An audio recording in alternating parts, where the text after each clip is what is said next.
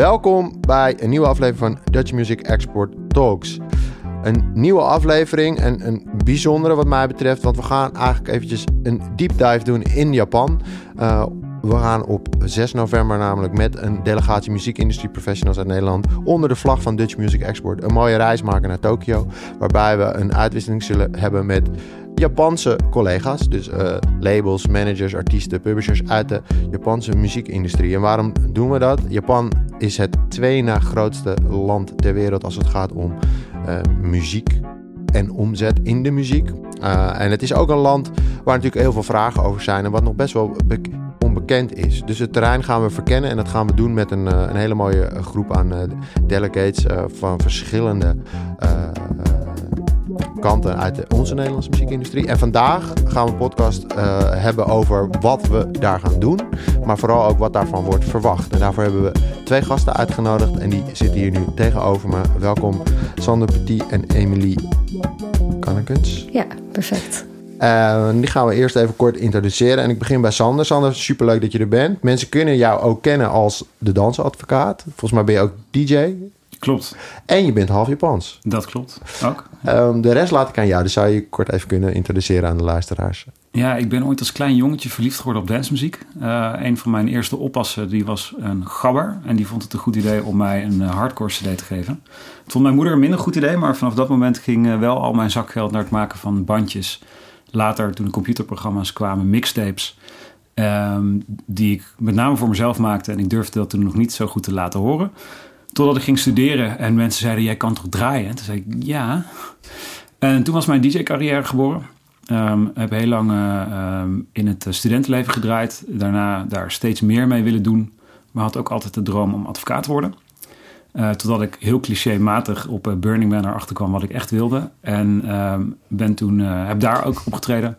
En toen is het allemaal wat professioneler geworden. Ik was toen al advocaat, maar um, ja, op een gegeven moment word je dan degene die advocaat is, feesten organiseert, uh, draait, veel van de dancewereld uh, afweet en uh, tegelijkertijd een hele grote kloof zag tussen de kennis van muziekrechten en contracten ja. aan de creatieve kant en wat advocaten en professoren en rechters daarover zeiden. En die twee heb ik bij elkaar gebracht door op social media met name te gaan bloggen. Dat was een van de eerste die dat deed. Uh, en het is uiteindelijk onder de naam de Dance-advocaat gebeurd. En die naam bleef heel erg plakken. Het was een beetje in de era van de, de opkomende Afrojacks, et cetera. Yeah. En steeds meer mensen en DJ Mac Top 100 DJ's gingen vragen om zoeken een dance-advocaat. Nou, uiteindelijk heb ik dat kunnen uitbouwen, daar mijn eigen bedrijf uh, omheen kunnen maken. En uh, sinds drie jaar heb ik het kantoor uh, Backstage Legal opgericht. Samen met andere advocaten en juristen die zelf ook uit de creatieve industrie komen.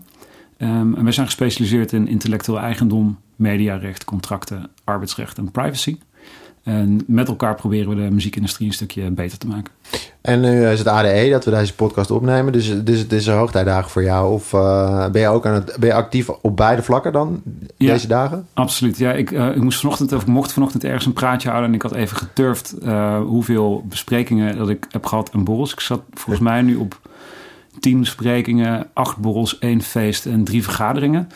Uh, dus het is inderdaad een soort marathon. Maar ik krijg er zoveel energie van. Je hoort hier echt de nieuwste scoops. En iedereen is uh, klaar om kennis te delen, uh, samen te werken. En niet alleen de status quo te bespreken, maar ook wat de volgende stap kan zijn. En dat heel trots dat in Amsterdam gebeurt.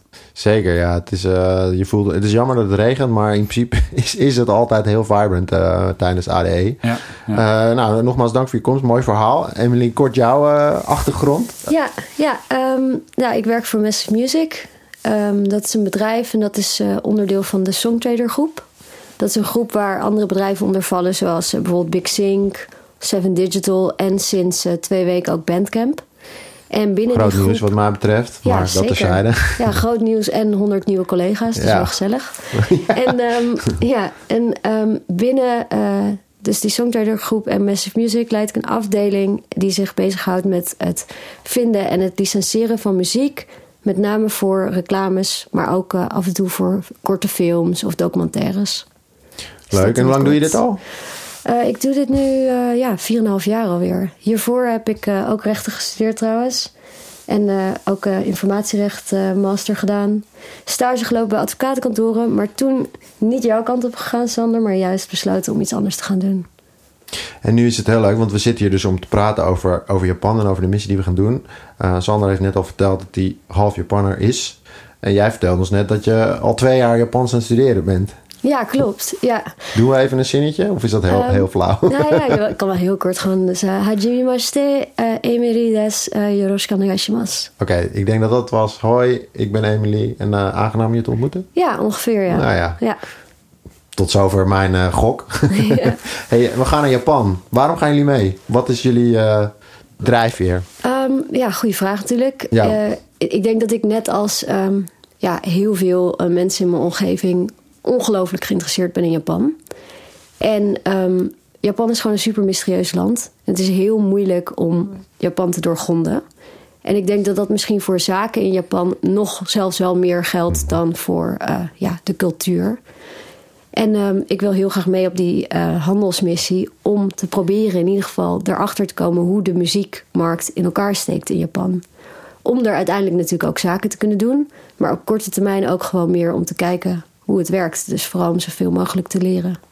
En voor jou, Sander? Want ja, ik neem aan dat je er toch al regelmatig ook bent geweest, gezien je achtergrond. Ja, zeker. Uh, ik denk 24 jaar inmiddels af en aan. En een korte tijd daar gewoond. Um, het is inderdaad heel mysterieus in zekere zin. Ik, ik kan inmiddels een beetje tussen de regels doorlezen... en heb me wel verdiept ook in de zakencultuur. Mm -hmm. Ik ga er gewoon ontzettend lekker op. Um, het, het eigenlijk hoffelijke naar elkaar toe. En eigenlijk twee stappen vooruit uh, iets oplossen voordat er een probleem ontstaat. Dat is, uh, ligt ook weer heel dicht bij mijn werk als advocaat aan de ene Mhm. kant. Um, maar Japan is een enorme muziekmarkt.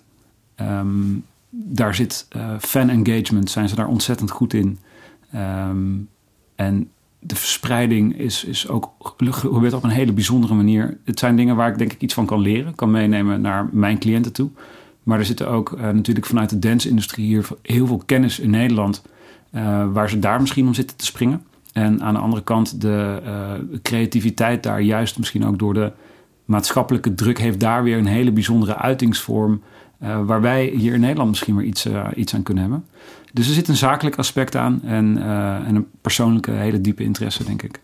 En uh, want jullie doen, doen jullie er al zaken? Of zit er bijvoorbeeld, ja, jullie, ja, jullie zijn onderdeel van een groot bedrijf, Emily. Mm. Zit, zit, zit er een onderdeel van jullie bedrijf al in Tokio bijvoorbeeld?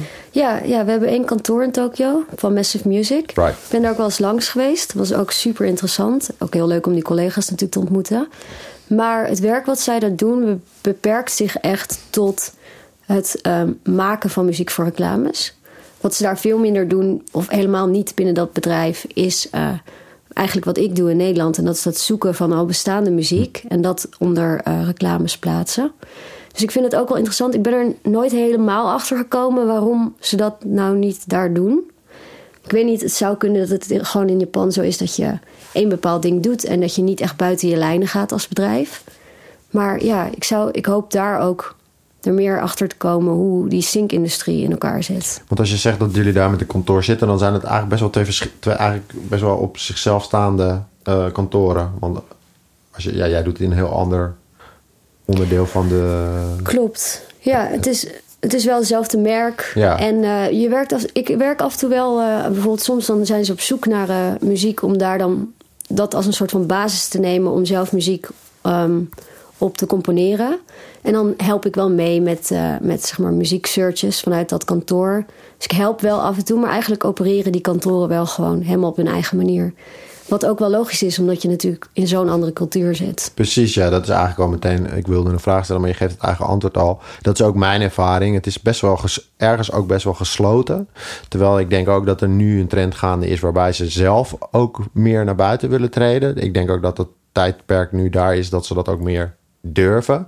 Uh, dat komt natuurlijk vanuit de management en labels die dat nu zelf ook wat beter durven. Dus ze zullen dat hun artiesten ook wat meer uh, proberen uh, daarin te, mo te, mobiliseren. Want dat is ook het hele doel van deze missie. We gaan natuurlijk met eigen Nederlandse muziekindustrie professionals naartoe. Maar ik ga er vanuit dat ook onze Japanse collega's, om ze maar zo te noemen, ook veel willen leren over onze cultuur en hoe het hier werkt in Europa. Um, daar ben ik bijvoorbeeld ook benieuwd naar wat daar de mogelijkheden mee zijn. Ik werk met Benny Sings, zoals ik net zei. Daar doen we al best wel vaak regelmatig, moet ik zeggen, samenwerkingen met Japanse artiesten. Um, Zijn populair in Japan? Nou ja, dat is. Nee, ik denk het eigenlijk niet. Uh, hij is wel populair als je het hebt over uh, vanuit Nederland in Japan uh, kunnen werken. Dan doe je het wel goed. En dat zou je populair kunnen noemen. Want hij verkoopt daar wezenlijk platen. En wordt daar wezenlijk goed, relatief goed gestreamd. Zit bij de grootste indie label daar. Um, heeft een publisher daar, we hebben een agent daar. We doen ook werk wat jij doet, uh, Emily, uh, voor een ander bedrijf, een lokaal Japans bedrijf. Hij heeft muziek gemaakt voor uh, een grote animatieserie die op Netflix te zien is. en er komt nu ook weer een liedje uit met een Japanse artiest. Vet. Nu ik dit allemaal opnoem. Ja, ik weet niet of dat dan populair is. Maar ik vind het altijd heel lastig, want het wordt al heel snel als iets populistisch gebracht. Dus als je nu als Benny Sings interviews doet in de Volkskrant, dan is hij big in Japan. Ja, ja, ja. Nou ja, ik vind dat prima. Weet je wel. Maar de werkelijkheid is natuurlijk dat we gewoon knijterhard moeten werken om een zaal te vullen met 500 mensen. Maar dat lukt dus wel. En dat is natuurlijk wel heel uniek. En het ligt wel ook aan de soort muziek die hij maakt. Want dat wordt daar dan als kawaii gezien. Ik denk dat jullie allebei weten wat dat betekent. Ja, zeker. Precies, schattig en, en gezellig. En dat is natuurlijk, ja, zo zou je Japan ook kunnen omschrijven het zit ook een, denk ik een stukje tijdsbeeld dat ehm, de jongere generatie in Japan veel meer open staat voor internationaal contact. Sociale media draagt daar veel aan bij. Ja. En uh, als ik naar mijn eigen familie kijk, is dat voor nou, één of twee generaties terug. Mijn vader was een beetje een uitzondering, maar mijn uh, grootouders zijn nog nooit überhaupt Tokio uit geweest, denk ik. Oh ja. Dus, uh, Ongelooflijk, hè? Ja, de, ook niet de behoefte of zo. En nu zie je veel meer dat het, de wereld open is. En dit soort uh, market missions dragen daar enorm aan bij. Dus het is een hele mooie samenkomst, denk ik. Ja, ik, ik, ik denk het ook. En ik denk ook dat de K-pop uh, bijdraagt aan, aan de wens van, voor, voor, voor zeg maar J-pop om, om te groeien. Maar werken jullie met, met, art, met, met artiesten of met composers uit Japan bijvoorbeeld al? Ja, nou ja, we hebben um, een van de um, personen die bij Massive Music in Japan werkt, die componeert zelf heel veel. En um, die heeft ook weer een netwerk met componisten. Alleen, wij zetten die voor Nederlandse klussen niet heel vaak in omdat het gewoon heel specifiek is. Mm -hmm. Dus wel als we bijvoorbeeld ineens een kawaii remix nodig hebben van iets, dan kunnen we hun daarvoor inzetten. Ja. Maar de, ja, de, ook, dus ook de reclamemuziek, daar is toch wel echt verschillend. Als je dan luistert naar wat daar dan onder reclame zit, dat zouden denk ik ook veel merken hier dan als een soort van ja, smakeloos zien. Je kan me wel iets voorstellen. Ja, te licht denk ik ook. Niet, niet, duidelijk genoeg misschien zelfs wel. Het is toch... Uh... En Sanne, heb jij, heb jij klanten die, nou, die veel business doen in Japan? Of ja. Nou ja, wel een aantal. Uh, Soms Japanse bedrijven die met uh, Nederlandse DJ's willen samenwerken. Um, er worden daar wel nieuwe bedrijfsstructuren um, ja, bedacht voor bijvoorbeeld muziek, muziekstudio's, muziekproductiehuizen... die dan ook hier mensen te werk stellen. Um, er kan niet te veel over die identiteit van mijn cliënten daarover over praten. Het zijn niet, uh, dat mag eigenlijk alleen met toestemming. Ik heb hier niet uh, expliciete toestemming voor. Maar zeker, ja, de, de, uh, de contracten met majors in Japan krijg ik wel eens voor ogen. Als ja. een artiest daar um, via een soort co-release iets gaat doen. En soms als Japanse artiesten hier komen optreden. Um, ik vind bijvoorbeeld DJ Nobu heel vet. Ja. Uh, Berghain-achtige ja. techno die ook hier uh, Nederland uh, zeker een schare fans achter zich heeft. Veel samendraait met Sandrine bijvoorbeeld. En op die manier krijg ik ook alweer vanuit een persoonlijke interesse wat van de muziekmarkt daarmee. Ja. Um, en ja, de, af en toe leidt dat tot contracten waar je hier iets mee mag of moet. Mm -hmm. Wat ik wel heel fijn vind, ik weet niet hoe, hoe jij dat ervaart, maar als ik een, uh, soms een Japans contract krijg, dan krijg ik uh, de Japanse tekst en gewoon heel netjes de Engelse vertaling uh, eronder staan. Um, dat zou heel prettig zijn op dat soort dingen. Ook misschien heel typisch Japans, maar wel gelijk een oplossing voor het probleem voordat het probleem ontstaat. Dus dat wel leuk om te doen. Ja. En wat, wat, zijn, wat verwacht je in het algemeen van zo'n, van, zo'n, van zo'n missie? Zou je dat kunnen omschrijven? Ja, ja, ik verwacht gewoon vooral dat het best wel intens is. Want je hebt natuurlijk een heel programma. Je ontmoet zoveel nieuwe mensen. Maar um, ik verwacht wel dat het wel een hele goede manier is om heel veel nieuwe connecties op te doen. En of dat dan meteen resulteert in ja, klussen of mm -hmm. business, dat daar zijn mijn verwachtingen wel wat lager over. Maar ik denk wel dat dit echt een moment is waarop je de eerste ja, stenen kan leggen om relaties verder uit te bouwen. Dus dat, uh, je, weet, je weet het nooit. Misschien dat die Japanse contacten op een gegeven moment ook wel weer naar, naar Nederland komen. Precies, ja. Dus dat is, uh, ja, dat is wat ik er voornamelijk van verwacht. En verder is het natuurlijk ook leuk dat we gewoon met een groep mensen gaan uit de Nederlandse uh, industrie. Dus ik heb ook wel echt heel veel zin om die allemaal beter te leren kennen. En ja. dan echt met elkaar in Japan te zijn. Ja, want we hebben allemaal, die hebben allemaal hetzelfde doel in ja. principe. Uh, namelijk beter te weten komen hoe ze met hun acts of met hun cliënten uh, of met hun producten uh, ja, een, een, brug kunnen slaan naar Japan en daar succes mee kunnen hebben. Zijn er tips, Sander, die jij al onze luisteraars zou kunnen meegeven als we naar Japan gaan, wat je wel en wat je niet zou kunnen verwachten daar. Dus ik bedoel meer van, wij hebben, wij hebben voor, voordat we gaan, hebben we ook een soort van uh, spoedcursus uh, etiketten gehad. Ja. Nou was ik daar al enigszins bekend mee, maar ik moest toch zeggen dat ik het wel heel leuk vond om dat even gepresenteerd te krijgen. Maar hoe belangrijk is dat om je op, ja, toch, een toch, toch te, in te lezen in de Japanse cultuur als je daar naartoe gaat en je wil nieuwe mensen leren kennen en dan vooral natuurlijk aan de zakelijke kant? Ik denk dat het wel belangrijk is. Um, er valt niks om als je het niet doet. Maar het maakt het soms makkelijker om te begrijpen wat er gebeurt. En um, wat ik daar bijvoorbeeld wel eens bij doe als ik naar een nieuw land reis of met mensen uit een andere cultuur zaken doe. Je hebt de Hofstede Insights. Um, dat is eigenlijk een, een, onderzoeksbureau die de verschillende, in de verschillende culturen uh, in kaart brengt. En je kan daar bijvoorbeeld de Nederlandse cultuur vergelijken met de Japanse of met waar je dan ook zaken mee doet. En um, dat geeft een toelichting bijvoorbeeld op, nou, uh, zeg de zuidelijke culturen zijn vaak wat masculiner, wat meer macho. Dat wordt gekoppeld aan bepaalde dingen die je daarin terugziet. En daar kun je dus rekening mee houden. Dat rekening houden zorgt ervoor uh, dat het contact makkelijker verloopt. En ik denk dat dat eigenlijk het algehele doel is van etiket. is een soort sociaal ja. smeermiddel. Uh, om te zorgen dat waar het om zou moeten gaan, dat het daar dan ook om gaat. En niet om die andere kleine dingetjes. Dat is een beetje een abstract antwoord. Mm -hmm. um, heel concreet denk ik dat het inderdaad uh, goed is als je bijvoorbeeld weet dat beslissingen in dat soort, in bedrijven vaak in Japan, veel breder gedragen zijn dan hier. Hier kan je aan de stagiair vragen wat iemand van muziek vindt en die zegt nou goed of ruk. Ja. Dat zul je daar dus nooit horen. Ja. Hierarchisch is het nog. Um, en daar als je daarop kan voorbereiden of je weet waar het vandaan komt, dan kun je, uh, loop je niet zelf in een teleurstelling van nou wat een vlak antwoord. Ja. Maar misschien vinden ze het wel heel vet. Um, maar is nog niet iedereen van de hele afdeling, hebben ze daar 16 besprekingen gehad tot aan topmanagement, om als kantoor of bedrijf te zeggen, wij vinden dit met z'n allen heel vet. Nou, um, maar dat wil dus niet zeggen dat het niet zo is. En ook niet dat ze dat niet vinden. Het wil alleen zeggen dat ze bij die besluitvorming en vervolgens de communicatie erover er nog niet zijn. Um, nou, dat zijn van die kleine voorbeeldjes wat, wat heel concreet een verschil zou kunnen zijn. Nou, zoiets, uh, ik zou zeggen, zeker download even die Hofstede Insights app. Een goede tip, Kijk ja. daar eens dat even zullen we naar. ook even in de comments van onze podcast Ja, uh, notes. vermelden. Ja, de show notes, dank je. Uh, nee, dat, dat, soort dingetjes, um, uh, contacten met elkaar, hoffelijkheid is daar gewoon een big thing. Dus denk gewoon even aan, weet ik niet, jaren 30 Nederland, deuren openhouden, jassen inplassen en dat soort dingetjes. Um, en als je dat, tenminste, ik, ik vind het fijn als, als je denkt aan een ander. En um, dat zie je dat mensen dat daar doen. En daar gaat ook een soort dankbaarheid aan uit. En uiteindelijk kun je dan in een hele soort positieve spiraal komen. Van we gaan, hè, we proberen het echt uh, leuk en mooi voor elkaar te maken. Ja.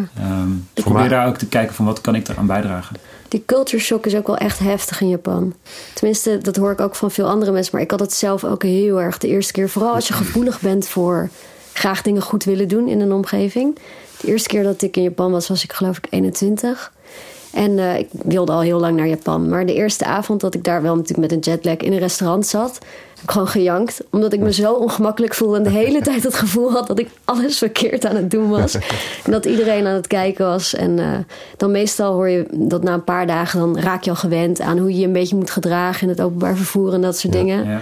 Maar het is wel, uh, het is zo anders. Ja, dat is zeg maar de opposite wordt op een gegeven moment ongemakkelijk. Dus je, dus je, je, je, je bent daar dan voor het eerst. Ehm, dat heb ik ook van menig andere mensen mogen horen die daar dan heen gingen.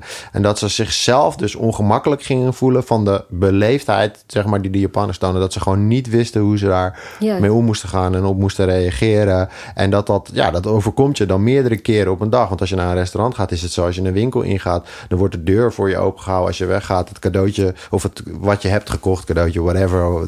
Dat wordt je pas aangereikt op het moment dat je de deur uitloopt. Dus je moet de hele, ja, dat, dat is natuurlijk allemaal, dat zijn dingen die maak je hier even never nooit niet mee. En ik, ja, ik ken wel echt mensen die daar, die daar niet per se heel goed op gingen, zeg maar. Ja. Dus eh, dat was dan eh, weer een st- stressvol, zeg maar. Ja, het gevoel ja, dat je op je stressvol. tenen moet lopen, Ja. dat is natuurlijk voor niemand fijn. En ik denk dat dat daar ook niet zozeer van je verwacht wordt. Maar het is soms een primaire reactie op iets wat er gebeurt. En ehm, wat ik denk op dat moment, als ik dat zelf daar meemaakte, dan probeerde ik een stapje terug te doen en te kijken van oké, wat in mij reageert nu dat dit zo is? En ik, ik herken dat, van maak ik nu een fout of Ja. niet? Ehm, maar aan de andere kant, als je, eh, als je dat de overhand laat nemen, dus eigenlijk dat stemmetje in je hoofd, dan ben je ook niet meer zo authentiek en vrij. En dan maak je het voor jezelf niet leuk. En zij vinden het vaak ook juist heel leuk als je wel natuurlijk ja, vrolijk en en in die zin outgoing bent. Maar Ja. wel rekening houdend met elkaar. Maar laat het je vooral niet beperken. Wat ik zei, etiketten zijn een sociaal smeermiddel. Maar zou geen roadblock moeten zijn om te zijn wie je bent. Precies. Ehm, ik wilde dan ook nog aan toevoegen dat een van de dingen die mij is bijgebleven tot nu toe is dat je. ehm, je probeert natuurlijk op een gegeven moment ook een soort social talk te doen. Nou, dat is best wel moeilijk, omdat Japan ook in de, in de, in de zakelijke wereld zijn er toch nog steeds heel veel Japanners die niet goed Engels spreken. Dat proberen ze dan wel, maar dat wordt echt heel lastig. Ik merk ook dat ik dan zelf altijd minder goed Engels ga Ja, praten. dat dat, is, dat is altijd een uitdaging. Dus je moet inderdaad echt heel rustig aandoen en de tijd nemen. En maar wat, wat, wat ik wel interessant vond, was op een gegeven moment bouw je dus relaties op. Die hebben dan, ja, dat zijn een aantal jaren relaties. En dan komt er dus zo'n moment dat er ineens wel over de privé-situatie gesproken gaat worden. Dus ik werk al heel lang samen met dezelfde productmanager van, het van een label. Ja, die uh, werk echt al 10, 12 jaar mee. Het heeft denk ik wel zes jaar, zeven jaar geduurd voordat ik wist dat hij überhaupt één kind had. Dat hij er twee had. En door de namen, nou ja, foto's krijg je al bijna helemaal niet te zien. Maar dat is heel gek, want wij zouden dat meteen laten zien. Ja. Zo van, nou, eh, het gaat goed thuis en et cetera, et Ja, ja. Uh, maar ik vond het ook wel een overwinning, omdat hij dat dus op een gegeven moment wel ging doen. En toen dacht ik dus van, oké, nu zit ik dus in een, in, een, in, een, in, een, in een omgeving bij hem wat gewoon goed is, weet je wel. Dan kunnen we het er ook regelmatig over gaan hebben. Terwijl hier op ADE ook, ik had vanochtend ook twee meetings en dan was er iemand die zei, ja, ik ga zo naar huis, want uh, mijn vrouw is hoogzwanger. Nou, dan ging ik ook vertellen hoeveel kinderen ik had. En dan was dat hele, voor, weet je wel, dat is natuurlijk, die man die kende ik net uh, Ja. 25 minuten, totaal andere wereld. Um, we doen in deze podcast ook altijd muziek. En ik zat net te bedenken, we moeten natuurlijk eigenlijk ook iets van de samenwerking van de Nederlandse en Japanse artiesten gaan laten horen. Dus dat gaan we ook doen. Dat knippen we erin.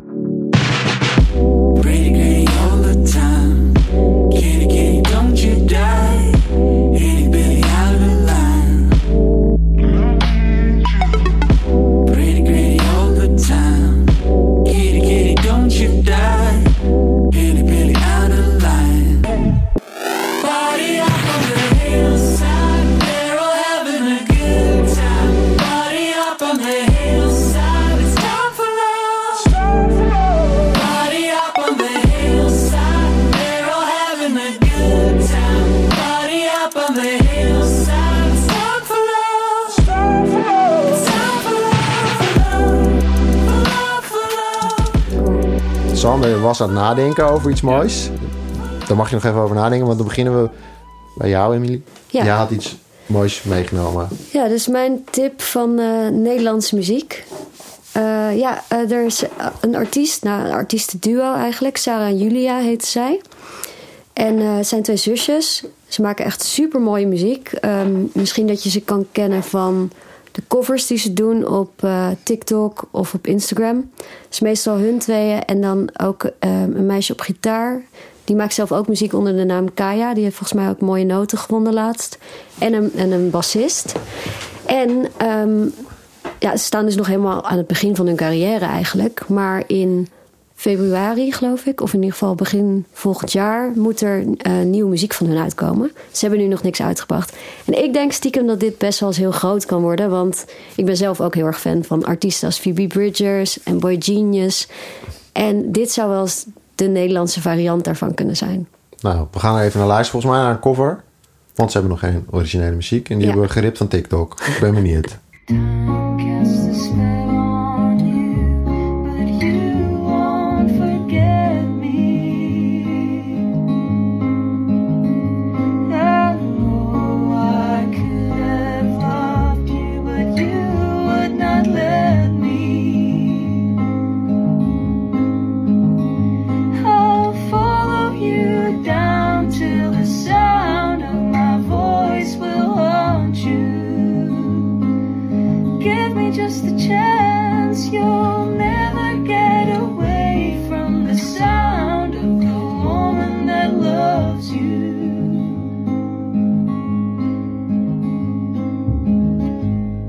Eh, Sander, was jij al zover? Of, eh, Ja, zeker. Ja? Leuk, Ik leuk, leuk. Ik ben eruit. Ehm, DJ Nobu. Ja, de Japanse, Japanse DJ. Nee, ehm, ik denk eh, wat heel mooi met de market mission samengaat, maar ook met de tijd waar we nu in zitten, eh, is toch een stukje verbinding. Ehm, met Amsterdam Dance Band gebeurt veel. Club Brown kon niet opengaan omdat ze een te groot veiligheidsrisico waren in Nieuw-West. Terwijl dat muziek zou moeten verbinden, denk ik. Eh, dat doet het hier en hopelijk ook. Dat doet het ook met wat wij doen. Dus mijn nummer zou zijn van het nieuwe album van Reinier Zonneveld. Wat Oh, net is ja. uitgekomen. Ik denk als je nu door de stad rijdt, dan zie je twee mensen. Dat is één daarvan is Charlotte de Witte. Ik wou zeggen, dat en de is andere is Reinier Zonneveld. En ehm, eh, dat is eh, de, zijn remix van Joe Goddard's Music is the Answer. En Joe Goddard is Hot Chip, toch? Of was Hot Chip, of niet? Eh, Eén van de- Daar, nee? Dat moet ik je even... Die, die kan eruit.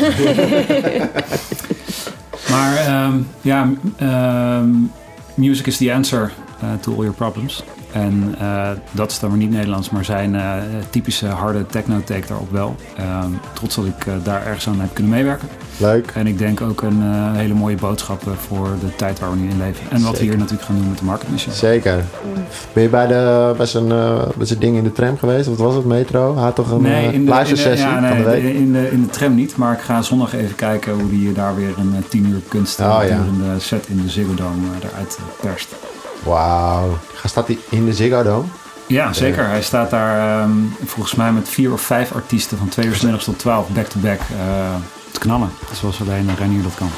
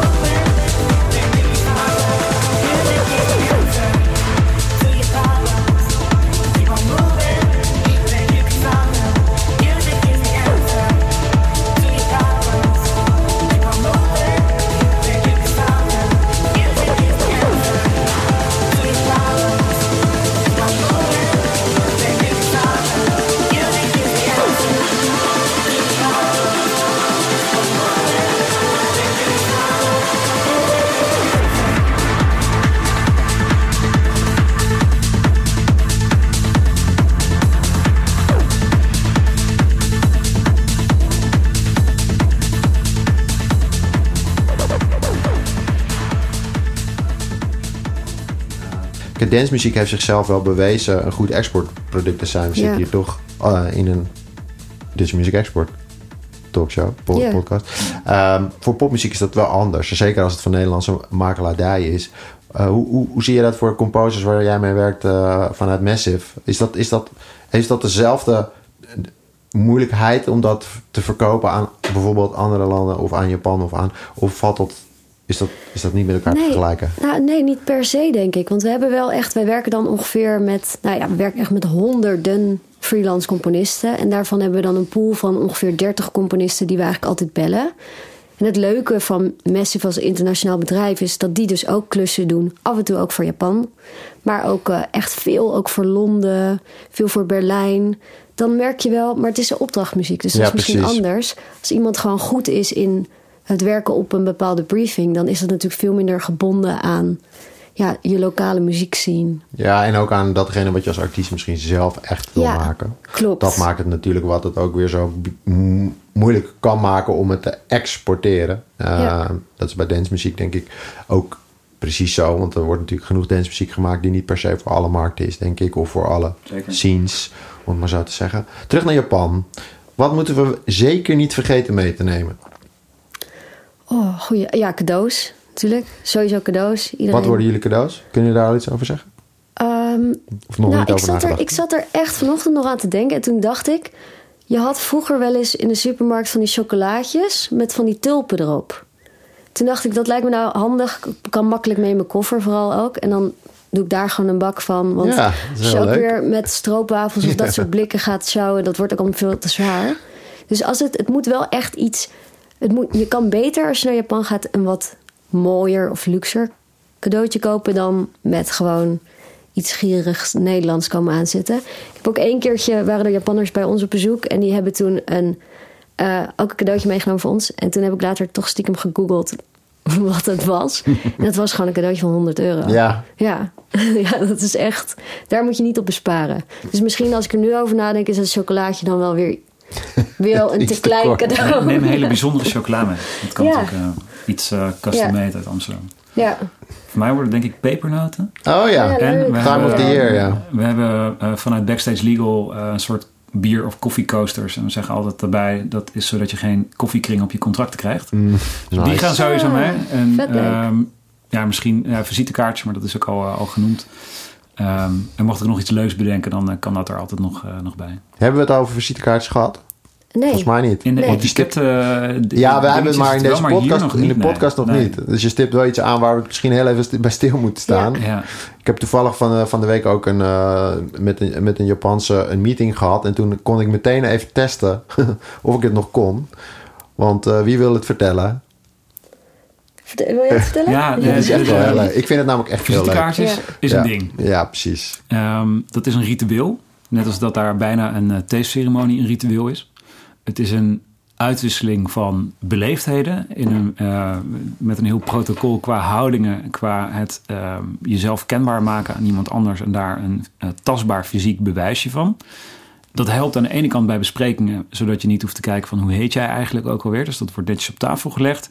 Daar kijk je ook aandachtig naar. Dat is wat ik altijd doe tijdens het aandachtig kijken. Is de naam herhalen en het koppelen aan een kenmerk van die persoon.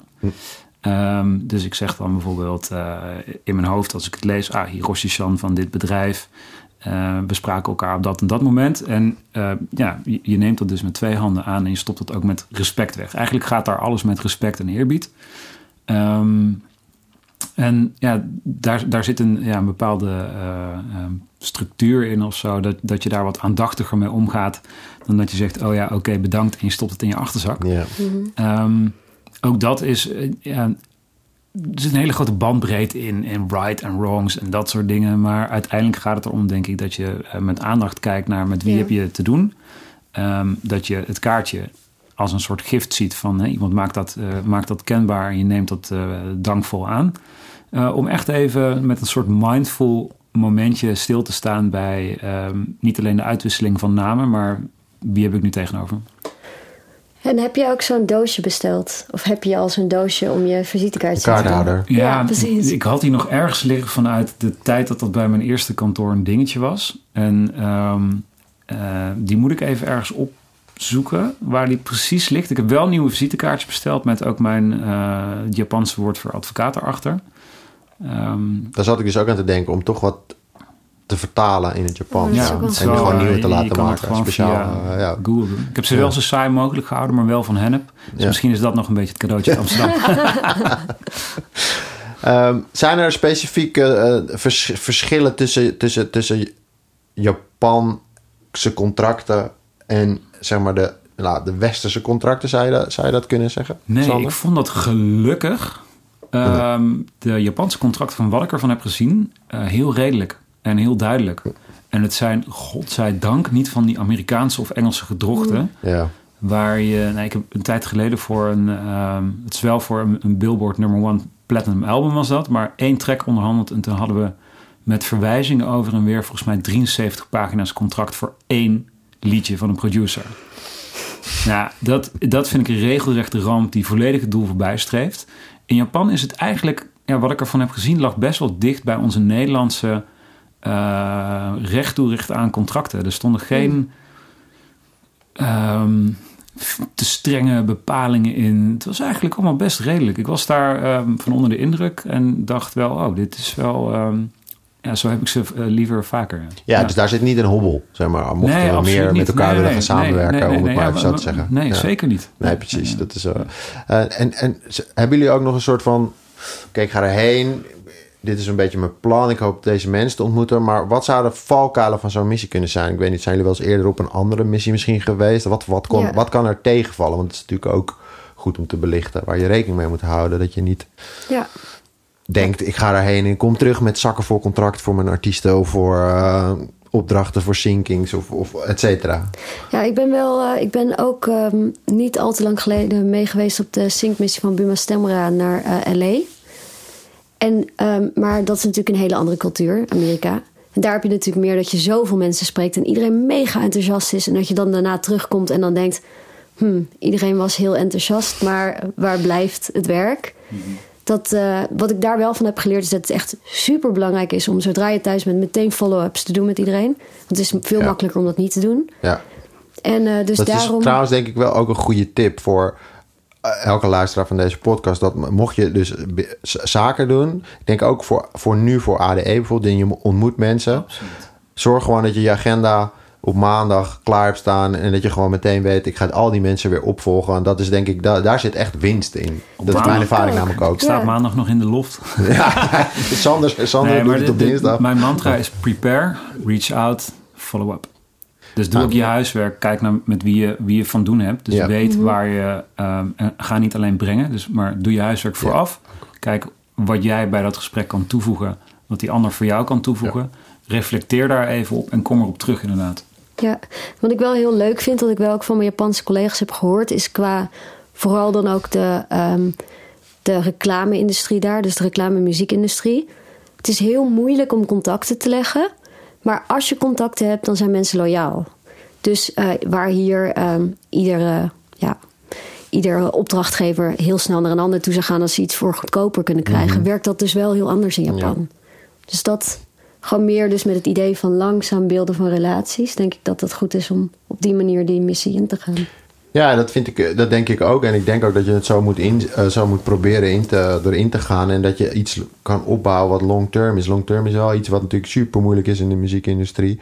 Dat geldt voor de artiest. Dat geldt voor het team om de artiest heen. Je moet het maar zien vol te houden. Maar dat is wel mijn ervaring met Japan. Dat als je daar eenmaal binnen bent en jij werkt met een goed team, dan, dan zullen ze daar ook niet zo snel zeggen: we stoppen ermee. Dat moet dan wel vanuit ons komen. Dat is ook mijn ervaring. Ehm, als je nou niet mee gaat op deze missie ehm, en je zit wel te luisteren naar deze podcast eh, en je wil wel graag een stap maken in, in, in richting Japan, hebben jullie tips? Hoe te beginnen? Waar aan te vangen? Is het bij Massive Music? Is het bij jouw bedrijf, Sander? Is het bij een manager? Is het bij. Eh, voor mij is als ik, als ik kijk naar de, eh, mijn ervaring in de muziekindustrie, of in, met name de dance-industrie, je hebt eh, muziekbeurzen als International Music Summit op Ibiza, Eh, je hebt Amsterdam Dance Event. Ik ga altijd zo'n zo'n conferentie in met een doel. En als jouw doel is, ik wil de Japanse muziekmarkt betreden, dan ga je gewoon alle bedrijven opzoeken die in Japan zitten, die daar aanwezig zijn. En dan schrijf je gewoon aan van, hé, hey, ik ben die en die en ik doe dit en dit. Ehm, kunnen we samenwerken? Kunnen we een keer een kop koffie drinken? En je hoeft niet dan direct zaken te doen, maar je investeert in kennis en je gaat eens een beetje kijken van hé, hey, wat doen die dan precies? En eh, op die manier, juist op dit soort evenementen waarbij dat die contacten makkelijk gelegd worden, kun je daarin investeren. Maar ja, het helpt wel om denk ik vooraf een doel te hebben. Ehm, bijvoorbeeld Heel het betreden van de Japanse muziekmarkt en, en het voorbereiden van jouw elevator pitch. En goed luisteren naar wat zij doen en wat daar speelt. Maar eh, de contactmogelijkheden zijn dichter bij huis dan dat Japan bij Nederland ligt. Precies. Ehm, Ja. En zoek die vooral op en benut die. Ja. En we doen, Goeie. doen we, volgens mij doen we ook nog een follow-up podcast, toch? Klopt. Ja, nou dan denk Ben je ik er dat... weer dan? Eh, als ik ben uitgenodigd wel, Ja. Maar dan, eh, nee, ik denk dat het dan leuker is om die vraag te beantwoorden. Want ik zou het nu gewoon niet weten. Nou, ik vind, ik, dat ik vind het antwoord van Sander wel heel eh, goed en ook behul- behulpzaam. Ik denk inderdaad dat je heel erg goed moet nadenken over waarom denk je dat jouw muziek eh, überhaupt in Japan Ja. een plek zou kunnen krijgen, zeg maar. En ga dan eens goed onderzoek doen eh, wat voor bedrijven die muziek goed zouden kunnen vertegenwoordigen. Weet je wel? En probeer dan inderdaad te kijken waar je ze kan ontmoeten. En dat kan inderdaad dichterbij dan dat je naar Tokio vliegt. eh, Ja. Of naar een ander deel van Japan. Ehm, dus dat vind ik wel een hele goede suggestie. Ik krijg namelijk regelmatig de vraag... en ik hoop niet dat er zo heel veel mensen luisteren naar deze podcast... die nu allemaal denken, ik ga Jochem even bellen. Maar ehm, het, is wel het is wel echt waar. En ik snap het ook van... hey, ik ben die en die... eh, en ik wil graag in Japan succesvol zijn. Dan denk Ja. ik, ja, dat snap ik, maar dat wil mijn artiest ook nog steeds. Ja. Maar dan moeten we gewoon keihard voor knokken en keihard voor werken. En moeten we vooral niet stilzitten en proberen, ook al ben je daar al onderdeel van, misschien een heel klein stukje van de industrie. Nog steeds moet je mensen proberen te blijven ontmoeten, up-to-date. Want ook ADE is er een goed voorbeeld van. Maar ik mag ook nog wel eens ergens anders heen in deze wereld. En dan probeer ik altijd mijn contacten weer op te zoeken en bij te praten. Uh, want dat is uiteindelijk wel de kern van, denk ik, onze industrie. En dat is misschien ook een mooie afsluiter voor deze podcast. Uiteindelijk gaat het er wel om om mensen te ontmoeten. En ik denk dat één ding COVID heeft bewezen... dat uh, fysiek contact, mensen recht in de ogen kijken... mensen echt leren kennen, hun cultuur te leren kennen... hun beter te leren begrijpen. Dat is waar het begint, zeg maar. En uh, daar gaan wij uh, over twee weken, hè? Ja.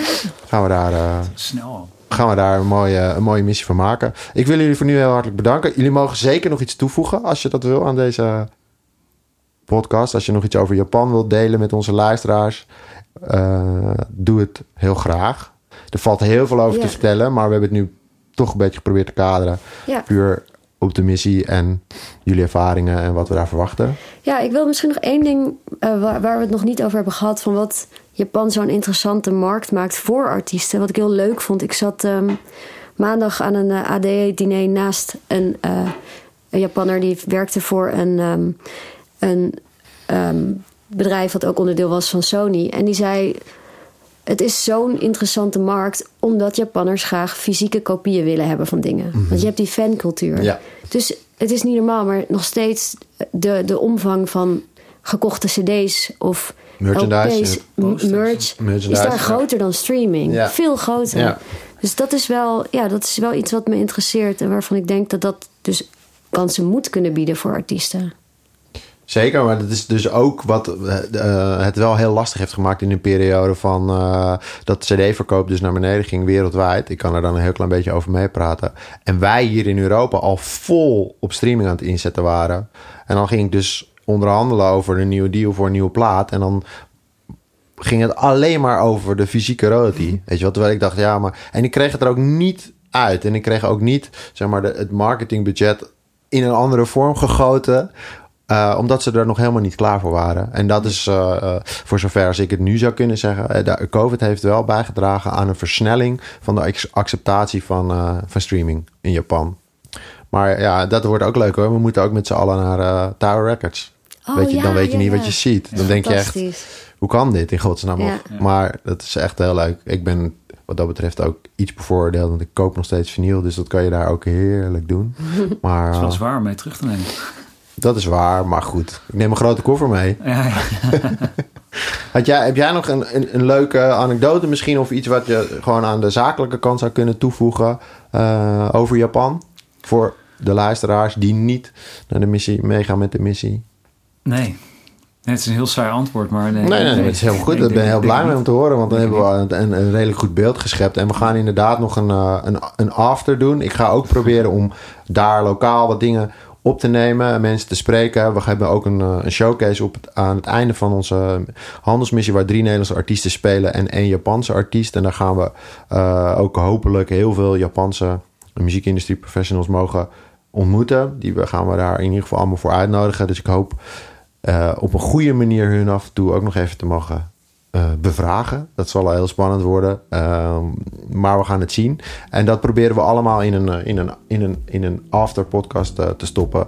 Waarin we hopelijk een mooi beeld hebben van wat we daar met elkaar hebben gedaan. Maar ook hoe we daar de aankomende jaren meer mee kunnen gaan doen. Dus Leuk. dank voor het luisteren. Dank voor jullie komst. Dankjewel. En eh, tot de volgende.